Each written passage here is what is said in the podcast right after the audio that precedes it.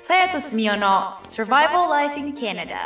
皆さんこんにちはさやとすみおのサバイバルライフ in カナダですバンクーバーに住む住みおとトロントに住むさやがカナダでうまく生き抜く方法をシェアするラジオです皆さんこんにちはにちはなんかみんなができるのに自分だけできないことってないですか、ああ私運転免許、まあ、日本で取ったんですけど運転免許の筆記試験がどう考えてもでき ないなんかや私も一緒みんなできるじゃないですかみんなできるけどなんかね別に日本語が読めないわけじゃないし書いてある内容が理解できないわけじゃないはずなのに2回落ちました私もいあれ2回も落ちる人いしかまもすカナダであかあカナダ私一発でしたよあ日本で日本語で受けて2回落ちてますからでそんで、 まあ、10年間日本で運転してその免許証を持ってカナダに来て書き換えの試験なんてめちゃくちゃ楽なやつなんではいはいもうなんもうカナダの書き換えのテストなんてめちゃくちゃですよ本当にあなたが車を運転していたら信号が赤になりました。さてどうしますか。なんかなん かなんでそれ行く止まるなんか徐行するみたいなやつです。本え当こにんなんでいいんですかみたいな。あそうかなこっちオンタリオなんか書き換えしなくていいんですよねなんかそのままもらえるのでもそんなのもんですよ。あの BC も。ただ持ってってその本当に簡単なアンケートぐらいの程度のテストを受けてうんで。あだけかな視力のテストしたかなしてないような気がしますね。もうそのまんま本当にただ交換みたいな感じですよ。そうなんだうん。簡単なんだもうだいぶ昔だから覚えてないけど多分交換しただけだったと思います。へええーでそうすると日本の免許をあの BC 州の場合は取られちゃうんですよ。ええ何それでカナダ州によって違いますよね。州によっては、か日本のものもキープできる州もあるけど、うん BC 州は私、まあ、今は分かんないですけど私が取ったその10年以上前は、あ日本の免許を没収されて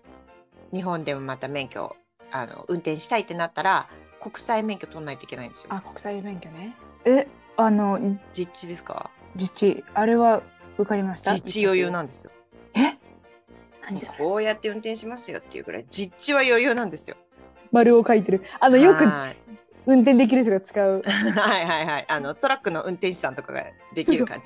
手を広げてそうですそうです。でも日本で運転してましたか朝やさん。全く運転しないですああ私日本で運転してたからこっちに来た時に急うんに下手になったなっていう感じがしたんですよ。だって全部反対じゃないですか。そっかそっかいはい、なんか急にあのそういう縦列駐車とかが怖くなっちゃってうん全部逆なんで、あそっかはい、だ反対からですよ全然運転しなくなっちゃいました。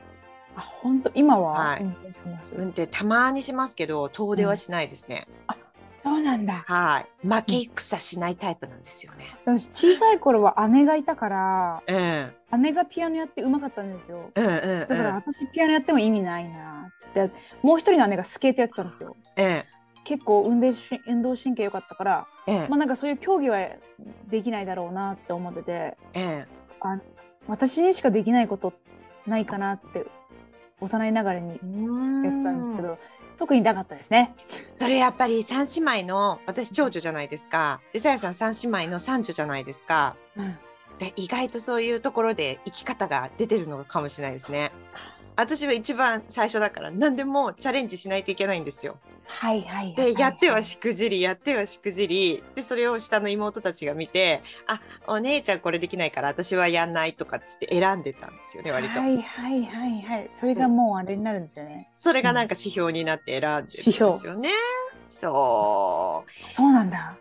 そうですよだからチャレンジ精神がないっていうわけじゃないんですけどうん大概自分のことを知らないのに、そういうところに身を置かれて、うんやったらできなかったっていう経験をたくさんしている気がするなるほどね。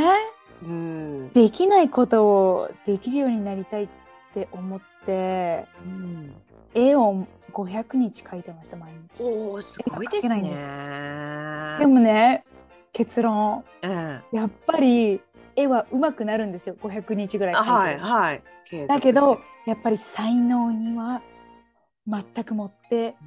叶わなない。いしこれから私が絵が上手くなるってことはほぼないっていうのがう分かりました。ん才能とかセンスがあってそこからまたさらに努力があってで一流になるんですもんねきっそうとですねね。どうなんだでもこっちに住んでる人で私長女だからとか次女だからとかっていう人いないですよね。でもね真ん中はメロメロメロキッズシンドロームとか言いますね。あまあでもそしたらあれか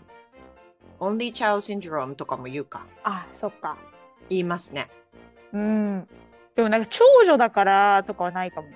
ないかも。末っ子を甘やかされてるっていうなんか共通の認識はあります。ああそうか。別にじゃあ甘やかされてないですけどね。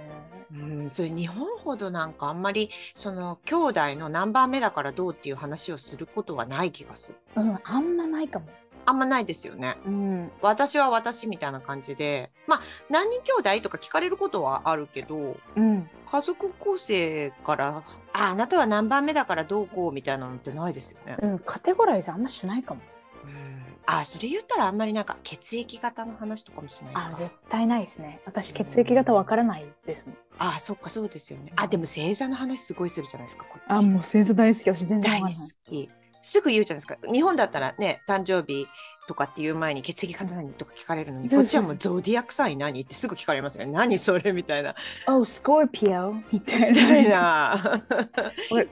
Sagittarius. Wow. そうそうそう。うそうそう。それでなんか相性とかもしてるじゃないですか、こっちの子。知ってる。あ、もう私はカプリコーンだから、じゃああなたと相性がいいわね、みたいなとか全部知ってるじゃないですか。え、どこで覚えた？みそれたいとか、あな。と、そっから逆に計算して、あ、何月生まれねって言ってきません、こっちの子わ。かるわかるカナダあるある。あ、カナダってねこっからですけど、北米あるあるなのかな。うん多分北米あるあるだってアメリカのなんかよくドラマとかでも言ってますもんねえ、有名だなんか雑誌とかにも絶対ホロスコープ載ってますもんね載ってる。あの、なんていうんですか、そういうタブロイドみたいな、なうんんかゴシ、ゴシップ雑誌みたいなやつとかね。売ってる売ってる 載絶対書っいててあるる。まあでも女性はそういう占いとか好きなんですかね。国とか関わらず。うんかもしれないなんかそういうのが楽しいんでしょうねあとは今あのーなんか韓国ですごい有名なんですけどあメイ r ブリックス ENTP とかそう MBTI ってパーソナリティテストなんですけどあー、メイ r ブリックスタイプインディケーターって言ってでこっちでは結構昔からは話されてたものなんですけど、うんいきなり人をそのカテゴライズしてうんこういう性格があるよねみたいなのが16に分かれてるんですよね。えー、もう一回言ってください。NB、 M MBTI MBTI。うーん、初めて聞いた。そうそんな今 MBTI 流行ってるよねって言われたら新しい K-POP のグループだと思っ ちゃうおばさんは MBTI そうですよねだって、ね日本英語だったら Mayers-Briggs って言うけどそしたらなんかなんだろうそれ誰の名前って思うけど MBTI って聞いたらなんか BTS みたいですもんねそうそうそうだから BBA からしたら、うん、MBTI は あ B- K-POP グル ープ面へー白心理テストみたいな感じあ性格判断ですかい性格判断うーんそれはでも日本でも流行ってそうですねそういうのねうん、流行ってると思うんう。韓国の子たちがすごいはやし話し始めて、で多分日本でも結構話されてると思うんですよね、その影響で。すごいなんか BBA がね若かった頃若かりし頃動物占いとかね流行りました よ。動物占い流行った。ねなんかなんかそういう性格判断みたいなずっと答えていくと質問に答えていくと最後あなたは猿ですみたいになるやつ。 はいはいはい。ありましたよ 懐かね。しい。うんありましたありました。ね覚えてないけど何の動物だった私のも覚えてない。か。でもやっぱり人間ってそういう風にしたいんでしょうね。こう自分がどこに属してるかとか。どんな人間なのかって知りたいっていうか、うんまあでもあれですもんね結果が出ると冷静に分析できるっていうかあこういうふうにこう診断されるんだ合ってるかな合ってないかなみたいなとこあるじゃないですかそうやって見て、ああ合ってるって思うこともあればこの占い全然当たってないなって思うこともありますもんね。 というわけで今回も最後までお付き合いいただきありがとうございます。サイアンドスミオのサバイバルライフインカナダオンタリオ州公認法廷通訳と私立高校専門留学エージェントのさやと中高生のためのオンライン国際交流サークルの運営とカナダの学校スタッフの住みがお送りしました。お便りやお問い合わせ先は概要欄をご覧ください。また次回お会いしましょう。バイバーイ。バイバイバーイ